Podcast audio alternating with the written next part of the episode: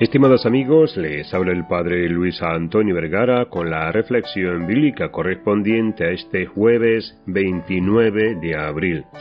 El Evangelio está tomado de San Juan capítulo 13 del 16 al 20. En este Evangelio nos encontramos con algunas de las consecuencias del gesto más elocuente que tuvo Jesús con sus discípulos en la última cena, es decir, el lavatorio de los pies, algo que recordamos siempre el día del jueves santo, y cuyas lecciones no acaban en aquella fiesta, sino que podemos seguir reflexionándolas a diario. El discípulo debe tratar de imitar a su maestro, lo mismo que el siervo a su Señor. Nosotros siempre hemos tenido a Jesús por nuestro Maestro y Señor, que expresamente nos ha dicho, hagan ustedes lo mismo. Sacar las consecuencias es fácil. Pero ante cualquier duda, otra vez escuchamos la voz del Señor. También ustedes deben de lavarles los pies a los otros. Jesús nos invita con este gesto a cambiar nuestra actitud instintiva ante los fallos de los demás por otra similar a la suya, ante los pies manchados de los demás, o sea, ante sus fallos y defectos. Nuestra actitud suele ser de rechazo, de juicio condenatorio que termina normalmente en exclusión del otro, negándole la ayuda que necesita para vivir, porque pensamos no es digno de ella.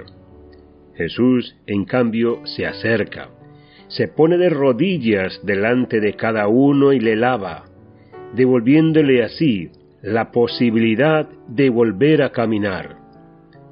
Jesús entendió y practicó el servicio acogiendo al excluido de la convivencia por su mala vida, por su enfermedad, por su pecado, por lo que fuera, para reintegrarlo a una vida más digna. Si queremos tener parte con Él, como le dijo a Pedro, vayamos y hagamos lo mismo. Lavemos los pies a los excluidos, quitando todo aquello que les impida caminar, incapacitándoles para ser felices. La felicidad del discípulo, la felicidad de la discípula, el ejemplo de Jesús, Lavar los pies es servir a los demás y servir con alegría. Solo el testimonio fiel, convincente y alegre de los discípulos puede mostrar al mundo que en la persona de Jesús, en su enseñanza, en su cercanía a los pobres, en su misericordia para con los pecadores, en su promesa de felicidad, en su fidelidad a su Padre, en su pasión, en su muerte y en su resurrección, está la palabra definitiva de Dios para el mundo. Recordemos que ser cristiano significa pertenecer a Cristo, significa ser testigo de Cristo, significa no poder callar el encuentro salvador que he experimentado con el Señor. Me descubro servidor o servidora del Señor? ¿Me siento enviado o enviada por Jesús? ¿De qué manera puedo lavar los pies a los demás?